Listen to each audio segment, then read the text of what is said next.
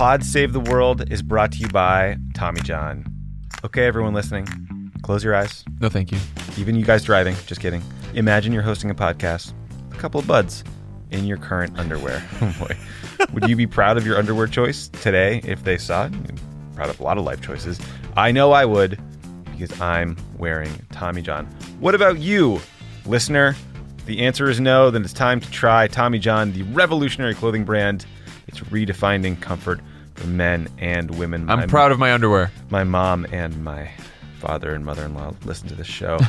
Tommy John obsesses about every little detail in Stitch by using fabrics that perform like nothing you've ever worn before. Tommy John's men's and women's underwear sports a no wedgie guarantee. It's comfortable. There's stay put waistbands and a range of fabrics that are luxuriously soft, feather light, moisture wicking, breathable, and designed to move with you, not against You You don't want your underwear moving against you. Nope. Tommy John is so confident in their underwear that if you don't love your first pair, you can get a full refund with their best pair you'll ever wear, or it's free guarantee. That includes our new life changing women's underwear, now fully back in stock. Before you spend another dime on cheap, heat trapping multi pack underwear, remember there's a better way to take care of your goods. Tommy John, no adjustment needed. Go to TommyJohn.com slash world right now to save 20% on your first order. That's TommyJohn.com slash world for 20% off. TommyJohn.com slash world. We would go back and forth, and then we fell in love. Okay? No, really. He wrote me beautiful letters, and they're great letters. We fell in love. Welcome back to Pod Save the World. That was President Trump talking about his unexpected love affair with Kim Jong un at a rally in West Virginia. We will talk about that and more in today's Pod Save the World with one of my favorite reporters and journalists and opinion writers on the planet, David Ignatius of the Washington Post. Uh, you guys have heard David before. He writes amazing spy novels. He writes brilliant columns. You should check out his stuff. I pay for the Washington Post just to get his stuff. So, we talked about some interesting announcements about Iran's nuclear program that happened at the UN General Assembly this week. We talked about North Korea and what David thinks might be the outlines of an actual deal, which could be hopeful. You know, it's a positive sign. So, trying to give Trump credit where credit is due, if it is due. So, dig into that. We talk about the people literally laughing at Trump's UN General Assembly speech. And then we spend a good amount of time on China and how dangerous or not this ongoing trade war and war of words is. It's a great episode. He's a hell of a journalist, and I think you guys will enjoy it. So here's David Ignatius. David Ignatius, thank you for jumping on the line. I was hoping we could start with last week's UN General Assembly because while it was largely wiped out of the headlines by the Kavanaugh news and by, you know, will he, won't he debates about Trump firing Rod Rosenstein, there were some interesting things that went on up in New York that I would like to touch on. So the first was the Israeli Prime Minister uh, Bibi Netanyahu revealed what he called a secret atomic warehouse in Tehran that he said Iran used to store equipment and material for its nuclear weapons program. That announcement comes not long after the Mossad, who the Israeli intelligence services, smuggled, you know, I think 100,000 nuclear related documents out of a different Iranian facility back in February. How big of a deal was this announcement from Netanyahu at the General Assembly? I didn't think it broke all that much new ground. Uh, You have to wonder about Iranian security in Tehran. the Israelis seem to be able to make off with, uh, you know, documents, Yeah, equipment, uh, everything in sight. The basic point that Netanyahu has tried to make that the Iranians were seeking to build a nuclear weapon. That's now well established. Um, it, it goes to the question of the credibility of Iranian uh, promises in the JCPOA, the nuclear deal, that they're going to stop those activities. But I didn't, I didn't see a sort of fundamental um, step change in our perceptions of what Iran was doing. The Iranian Foreign Minister Javad Zarif called Netanyahu's presentation, quote, an arts and crafts show by a country that he says needs to come clean about its own nuclear program. Does he have a point? Is there a bit of hypocrisy there? How should we view this response? Well, Israel's uh, nuclear weapons capability, on the one hand, is something that Israel has wanted the world to know about, but has always wanted to f- deny formally. They've liked to have it in this ambiguous state, but there have been many histories written about how Israel uh, built nuclear weapons uh, at Dimona many years ago and is, has its own nuclear arsenal. So I, I, I think it upsets the Iranians, but this is something that the Middle East has lived with mm-hmm. uh, now for decades. Yeah. Um, I, I, mean, I, I, just don't think there's any way in the world that Iranian protests about this are going to change Israel's commitment to ha- wanting and, and, and feeling it needs to have a nuclear deterrent. Yeah. Well, here's to hoping the Iranians never get a nuclear weapon. Also at the UN, uh, Trump's national security advisor, John Bolton, gave this blistering speech warning Iran that there will be hell to pay if they cross us. But it was interesting to me that at the same time, there were all these rumors about maybe a possible meeting between Trump and the Iranian president, Mr. Rouhani. It seemed like reading between the lines that Trump's team was genuinely nervous that he might try to meet with Rouhani. Trump ultimately knocked down those rumors by tweets. He said, I have no plans to meet with Rouhani, maybe someday in the future. I am sure he's an absolutely lovely man, was the end of the tweet. What did you make of all that? Are, are, Trump and his team on the same page when it comes to Iran? So I don't think that Trump and John Bolton are. Pompeo's a bit of a mystery, the Secretary of State. But you'd have to say Trump uh, dropped the hanky, uh, as it were, uh, last week in New York in comments, tweets, and what I'm told he said privately to other leaders. He now has a model in his mind uh, from North Korea that if he is you know, re- talks really tough, uh, makes a credible threat to use military force, puts on uh, tough economic sanctions, that in the end, uh, the other side will uh, be prepared to come into negotiations that they had claimed earlier they wouldn't, and that he'll be able to get the great deal that eluded his, his predecessors. He, he clearly believes that's what's happened hmm. with North Korea. And I think looking at him, he's trying now to execute the same thing with Iran. I'm, I'm told that what he says to diplomats from other key countries is uh, there'll be a time for negotiations with the Iranians. They'll come around. They have no choice, but not yet. They need to feel the squeeze more. So we're going to have, starting in November, uh, very uh, tight, tough sanctions. The the effort is, is going to be to cut Iran essentially off from the international banking system by withdrawing the SWIFT payments exchange that allows Iranian banks to to fund transactions. That that really is going to hurt. Yeah. And I'm told by Europeans that there's not likely to be any way to to stop that. So we're, we are going to be looking starting in, in November at a much tighter squeeze on Iran, and it's it's clear from Trump's comments he thinks thinks sooner rather than later that that will bring them back to the table. I, I have to say, I kind of like hearing that. I, I, love the thought of Trump being enamored with negotiations because it feels like otherwise there would be an awful lot of momentum towards a regime change policy with respect to Iran. So the problem with this, you know, little mechanism that Trump has created is that it, it essentially is going to create havoc in the Iranian economy. Mm-hmm. The idea is to create severe pressure that forces the regime to negotiate with a country that it now thoroughly mistrusts after the withdrawal from the JCPOA. It's, I think, as likely that the result of this policy will be to create a failed state in Iran, you know, a, a crumbling economy, an angry uh, public, a regime struggling to, to hold on that becomes more hardline, not not more not more liberal. Uh, and you know you have to ask, given all that we've been through the last 15 years, is another failed state in the Middle East uh, really something that's in in the U.S. national interest. Maybe it will turn out the, the way Trump wants that they'll that they'll feel the pressure, they'll feel the squeeze, and they'll say, "Okay, mm-hmm. you know, let's start a negotiation. We'll put on the table things we haven't been prepared to before." To be honest, that would be a good outcome. Who wouldn't be Who wouldn't be happy to see that? But it's a course that has all sorts of risks, and it assumes that Ayatollah Khamenei, who who just you know hates the idea of compromising with America, is going to be prepared to, to compromise with Donald Trump because the pressure is so tough. Ugh. Like the Iranian economy, my hope is now crushed. But you're right. I mean, if your read on recent history is that uh, regime change always leads to a good outcome, I think you're reading the wrong books. It's another collapsing regime in the Middle East. Mm, hard Not to great. see that as really being not being great. You recently wrote a great piece about North Korea and how we might actually be starting to see a real deal take shape. It could include North Korea dismantling some test sites, its main nuclear weapons facility in Yongbyon. All of that would be conditioned on the U.S. taking some sort of reciprocal action, maybe getting U.S. service members out of South Korea over some time frame. I've been pretty skeptical about the Singapore summit actually accomplishing anything. Uh, and as recently as August, John Bolton was saying that North Korea had not taken any necessary steps to denuclearize. But are you starting to see more hopeful signs?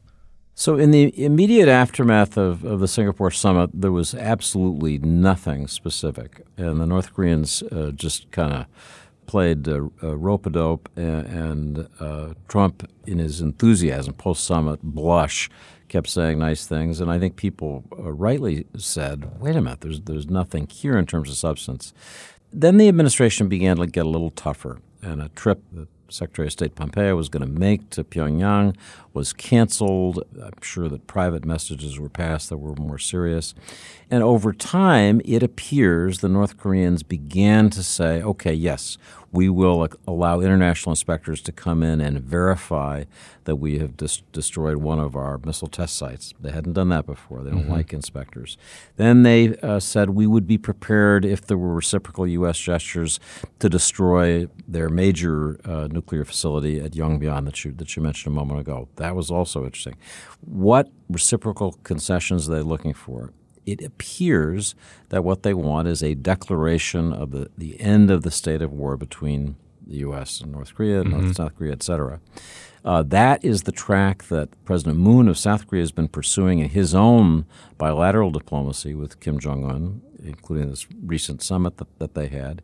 And my sense is that the U.S., the key negotiator is Pompeo, the Secretary of State, it has been prepared to go along with that. The precise shape of the, way the U.S. is going to is going to phrase this, you know, in effect, a confidence building declaration is still isn't clear. But I think they're ready to offer something, and that's probably going to be enough to move the ball far enough down the road that when there's another uh, Trump Kim summit, there'll be something for them to sign. Well, the good news is that Trump recently told us that he and Kim Jong Un had fallen in love after wasn't Kim that wrote, great? he wrote him beautiful letters. That was so touching. I mean, it's one of those funny moments where if a Democrat said that, uh, the Republican Party would spontaneously combust, impeach, and invoke the Twenty Fifth Amendment. But well, it's just it's just goofy. But you know, you know, in a weird way, you have the, the feeling that this president falls in love with his own diplomacy. I mean, in a sense, it's you know, it's a narcissistic love. He loves the fact that he's making this deal with Kim Jong Un. But it was a it was a bizarre comment. It's totally the thing bizarre. about Trump and North Korea is he he seems to keep falling uphill. He does he does and says things that you think, oh, that that's the end of it, and then a couple months later, they're back on track.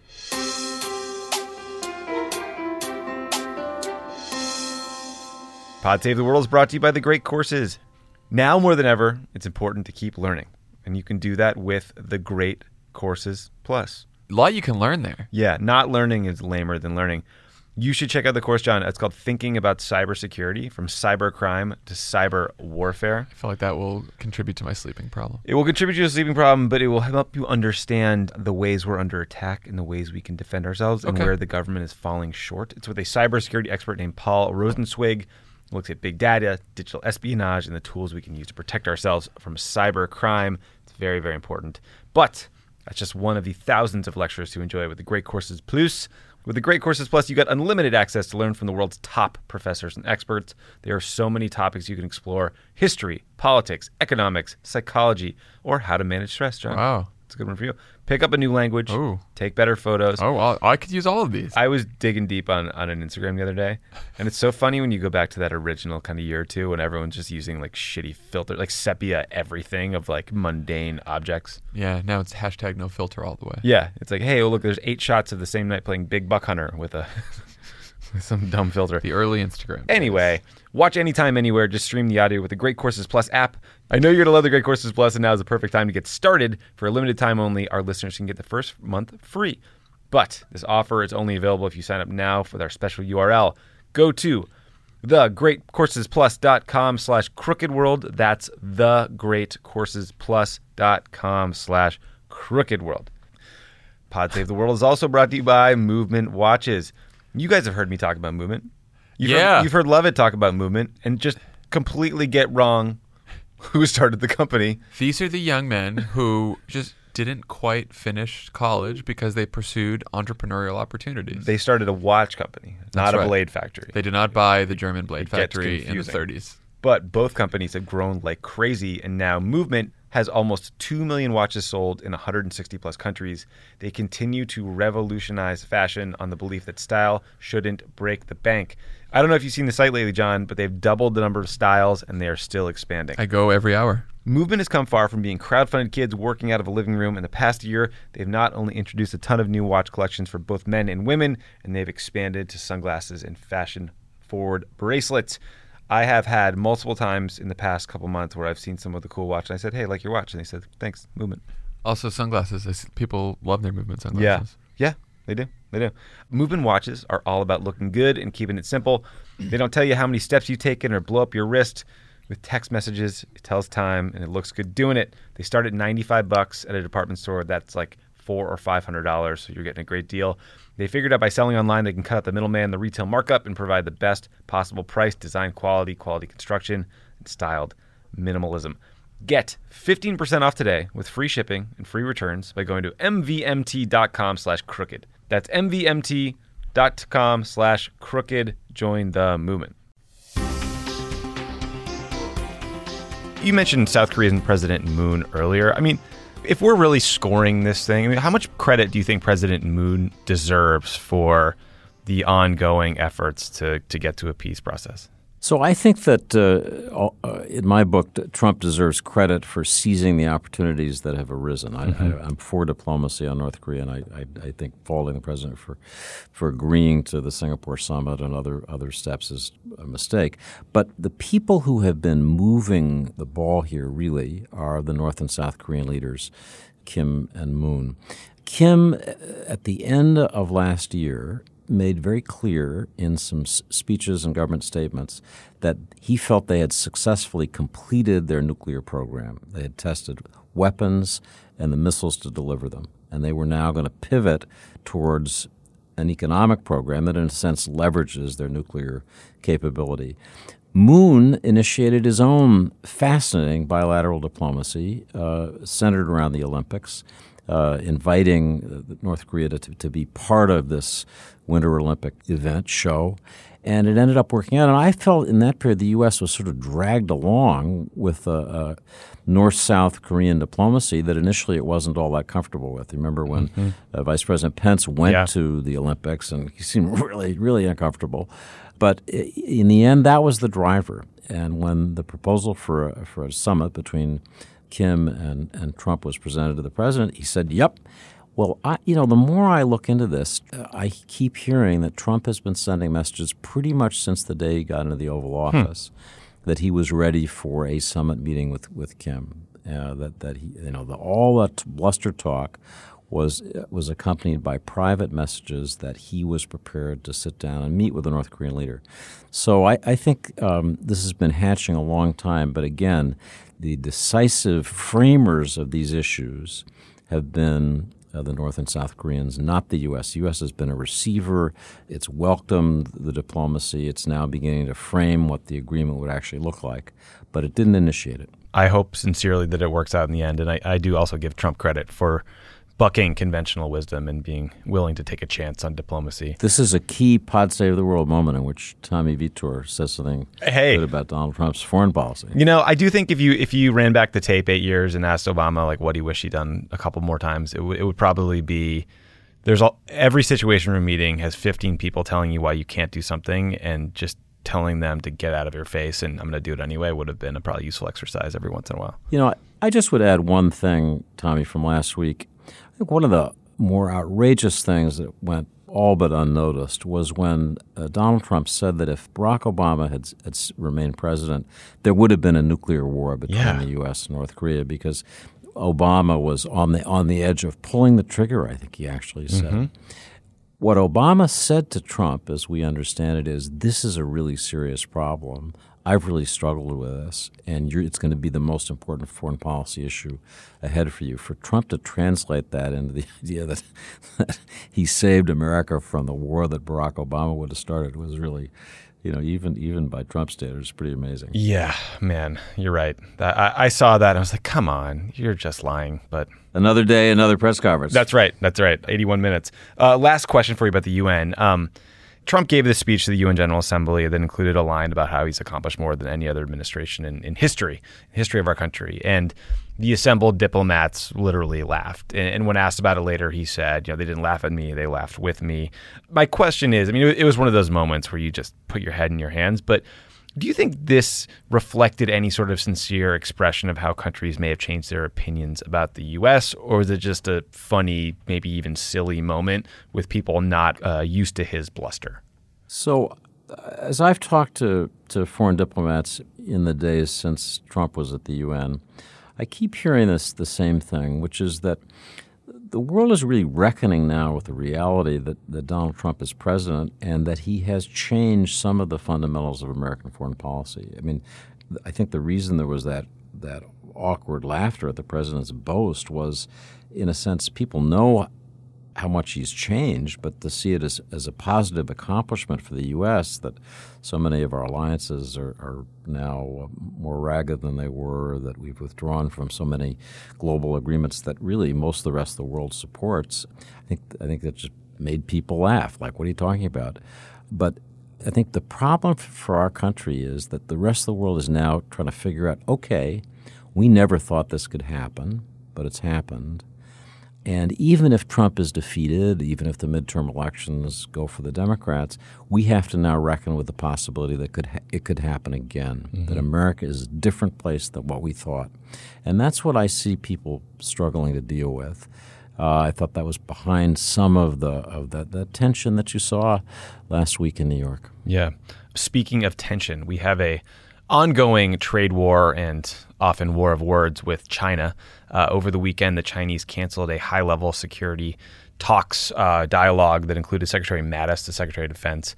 President Trump has recently accused them of meddling in our elections, and apparently Vice President Pence is going to outline more of the case for that argument in a speech coming soon.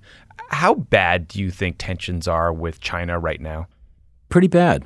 I, I think that Trump, as in most aspects of his foreign policy, wants to destabilize uh, his adversary, the Chinese, and he's succeeding. I think the Chinese are really flummoxed. This trade war, trade dispute, now increasingly trade war, has gone further than they ever thought it would. Uh, they kept thinking that, that there'd be a kind of compromise point, and they kept putting more on the table, uh, and it hasn't been enough.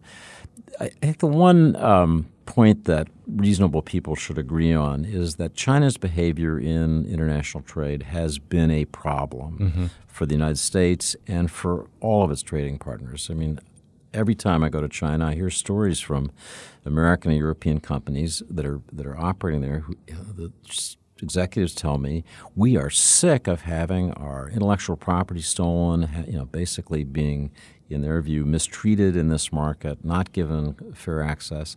So the idea that it's time to have uh, different rules that are a little fairer is correct. That's not just Trump saying saying that, but I think almost any Western business person who's, who's done business in China. It's probably better to try to redress the, the terms of trade, the rules for this game now, as opposed to 10 years from now when China will be even more powerful. So I think, again, reasonable people should say, okay, I, think the question is how much crockery, I was going to say China, gets broken along the way right. in, in doing that. And what's the damage to the global economy, to living standards in China, in the U.S., around the world uh, in, that, in that process? And I think that's the delicate uh, issue. And, um, you know, if, if tr- Trump plays true to form, he'll do the same thing he did with Mexico and with Canada, which is he'll, he'll take this as far as he thinks he reasonably can go, and then he'll cut a deal. Yeah. But, you know, maybe not. Maybe, maybe the Chinese won't, won't give him that opportunity. That's the risk. Right. I mean, and it's interesting because, again, I mean, he just recently authorized another round of tariffs on like $200 billion worth of Chinese goods. And there are reportedly voices in the White House who think that the only way to really stop China from doing the bad things you just described is to really make them feel economic pain. But again, interestingly, when, when this trade war was first suggested, we were all warned by the, the same experts that it would be a cataclysmic event for the U.S. economy but the stock market is still through the roof. The economy is humming along. I mean, is there a problem of crying wolf, or you know, is, are we just sort of on the precipice of something pretty bad here? Well, you know, it, it, it could get much worse. I think the first thing I'd say is that if you wanted to really go after China uh, and change the trading relationship, the stupidest thing you could have done to start with was to get rid of the Trans Pacific Partnership, mm-hmm. which was the gathering of all the nations but China in a trading group that gave the U.S. strength uh, in dealing with the, with the China issue. I think that, you know, as I look back, was just such a such a fundamental mistake. Xi can make concessions, but he is now on such a pedestal that I think his maneuvering room is limited, much as Trump's is. Mm-hmm. And you know, uh, bad things happen when people back themselves into corners and keep you know kind of doubling down, and all of a sudden there, there isn't any room left to to compromise, and then and then you get cracks in the economy. I mean, our stock market has done great, but you know you could get a crack, and then yeah. you, could, you know it, it, could accelerate. Chinese uh, economy is a little more precarious than than we sometimes think. There's so much debt overhanging the system, so it, it's it, you know there's a fragility here that we forget about, and when when uh, you know, Trump just keeps making an announcement, another set of tariffs, another set of tariffs. You forget that the underlying set of relationships um, you know, can't that economies do suddenly uh, get hit with shocks, and we'll have we'll have quite catastrophic financial crises. We lived through one, 2008, 2009. We live with many in Asia.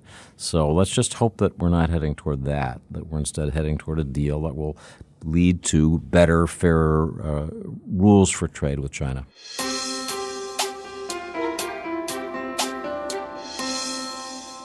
Pod Save the World is brought to you by Turner. John, this is the single most cryptic piece of ad copy I've ever gotten. I still don't really know what it's about, so I'm going to read it to you verbatim. Okay. The only way the president can save Washington, D.C. is to nuke it. What? No, not this president. Yeah, that, if you think that doesn't make sense, then you don't know President Phil Ken Sebben. Oh. Now, the only way to free the president from himself to save the country from annihilation and to liberate the world from a power hungry dictator is to impeach President Phil Ken Sebben. The man for this job is a Birdman. You've been waiting for his return, and soon your dreams will come true. Harvey Birdman is back for a special case. For one half of one hour, you'll see what an American hero looks like. How about that teaser? People like the show. You can catch the show on Adult Swim. It's a half hour special on Sunday, October 14th at midnight. You mentioned the TPP, Trans Pacific Partnership. One of the things it would have done was update NAFTA. Trump actually announced a new version of NAFTA this week, the biggest piece of which uh, seems to be renaming it the USMCA. But there are meaningful changes. You he uh, negotiated to increase the percentage of car and truck components that have to be manufactured in North America from about 62% to about 75% to qualify for no tariffs. Some see that to be a positive uh, for car manufacturers. It also has to pass through our Congress, Mexico's Congress, Canada's Congress. I mean, did you think that the announcement or the update uh, was meaningful, and, and do we have, think it has a chance of getting approved? Yes, I think it's modestly an improvement. It's like what uh, the Obama administration was was considering. It, it, embraces the kinds of standards that were in the Trans-Pacific Partnership, in the NAFTA, U.S. Mexico, U.S. Uh, Canada relationships. I think if it's true that a basic problem in our country is that the middle class hasn't sufficiently shared in the prosperity that the global economy has brought then a trade agreement that says that uh, wages for auto workers in the U.S., Canada, and Mexico have to be higher, and that the percentage of the total car that's made in those three countries has to be greater. You know, hard to argue with that. It's good. Again, the, the question is how much did you have to break along the way to getting that good thing? You know, was the breakage uh, warranted because the the outcome will benefit enough American workers, and we'll just have to look more carefully. We, so so few details of this deal are really clear yet, but I wouldn't I wouldn't say that, that it was a, a you know meaningless, simply a renaming of it. I, I, think there was a little more in it than that. Yeah, there's some interesting. I mean, I think you know maybe if you're an apple farmer or dairy farmer or or you know, certain unions seem to like it. But um, well, thank goodness we've dealt with those terrible Canadian dairy farmers. I was really yeah. worried about that. I know, but you know, it, it is interesting to see you know someone who I think has defined a lot of his policies by tearing things up, shredding the Iran deal. Uh, when they go and try to construct something or build something new, it's harder. It's interesting to see them bump up against that reality. Yep, I agree. It's but it's, it's good to see them build something as opposed, opposed to just tearing things down. Yeah. Uh, speaking of very difficult things to build, you you also wrote a piece recently about the depressing state of the Middle East peace process that was pegged off the 40th anniversary of the Camp David Accords and the 25th anniversary of the Oslo Accords.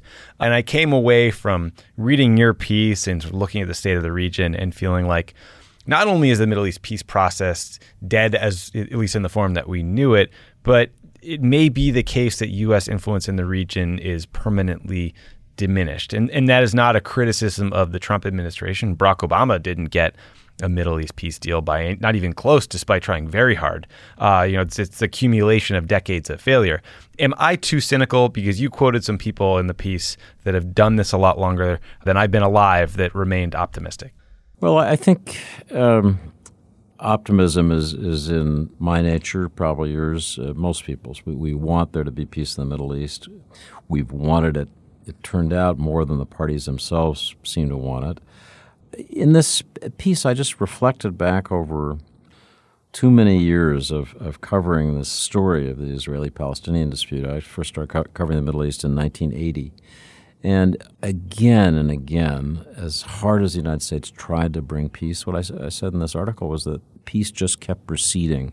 Attitudes hardened. I described individual uh, Palestinians and Israelis that I'd known, you know, who who had been eager for compromise, who you know, who'd been the very soul of this peace process. Over time, becoming um, more and more just frustrated and alienated that that uh, willingness to compromise just beginning to slip away.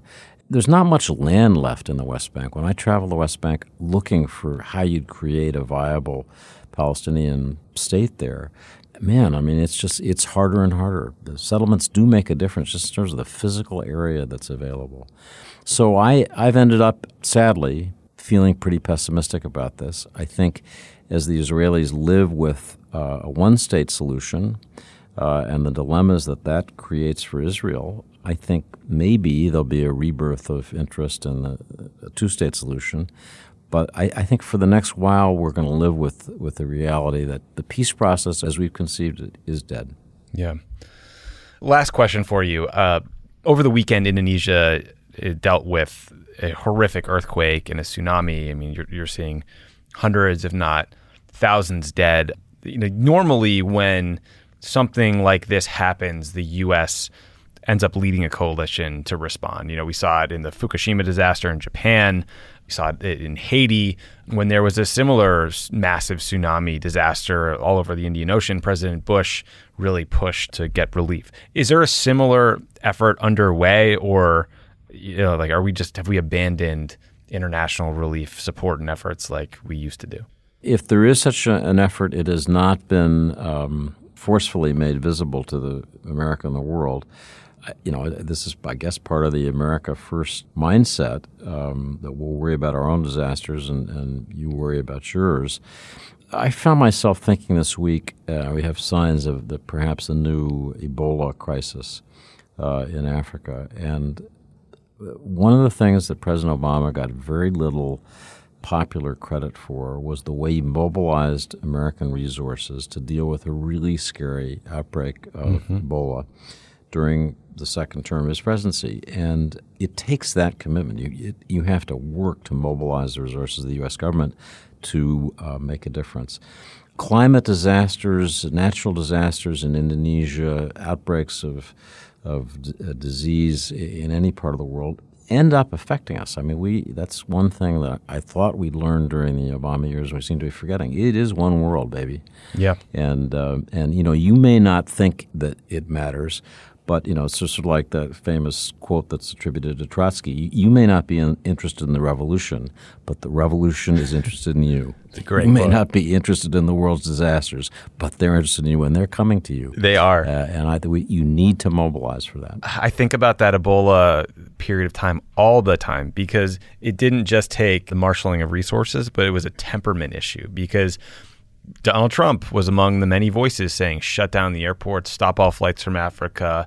You know, like we're not, we shouldn't provide support for U.S. doctors who went over there and who are now sick, and all of those things. While you know, feeling, you know, maybe they made sense on paper, but all the experts were telling you actually that could make things worse and not better. And I just, I truly fear what President Trump would do in the moment in an extreme disaster like that. I, I don't have a high confidence. I share that. President Obama, your former boss, gets dinged sometimes for retreating from the world, from weak leadership.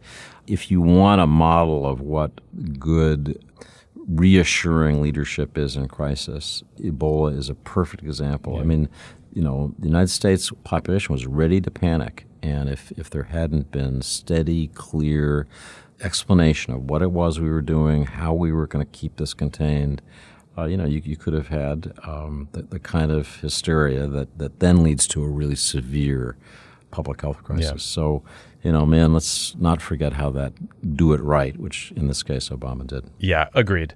David, thank you so much for your time. It is always so much fun for me getting to catch up with you because you know write great opinions uh, that people should check out on the Washington Post website, but also uh, you're doing tons of reporting and talking to these foreign diplomats and actually helping us understand what's happening on the ground in these places. So thank you again. Well, get back to D.C. I will. Tommy. We're sick of having you out in, the, in L.A. It's really sunny here, though. It's nice. All right. Thanks again. I'll talk to you soon. Bye bye. Thank you again to David Ignatius, and thanks to all of you guys for listening. If you like the show, you know what to do. Share it with your friends, review it in the iTunes Store. More importantly, go to votesaveamerica.com, register to vote, make sure your friends are registered. These registration deadlines are coming up very, very quickly, and we need everybody to be ready to rock on election day. So thanks, guys. Talk to you next week.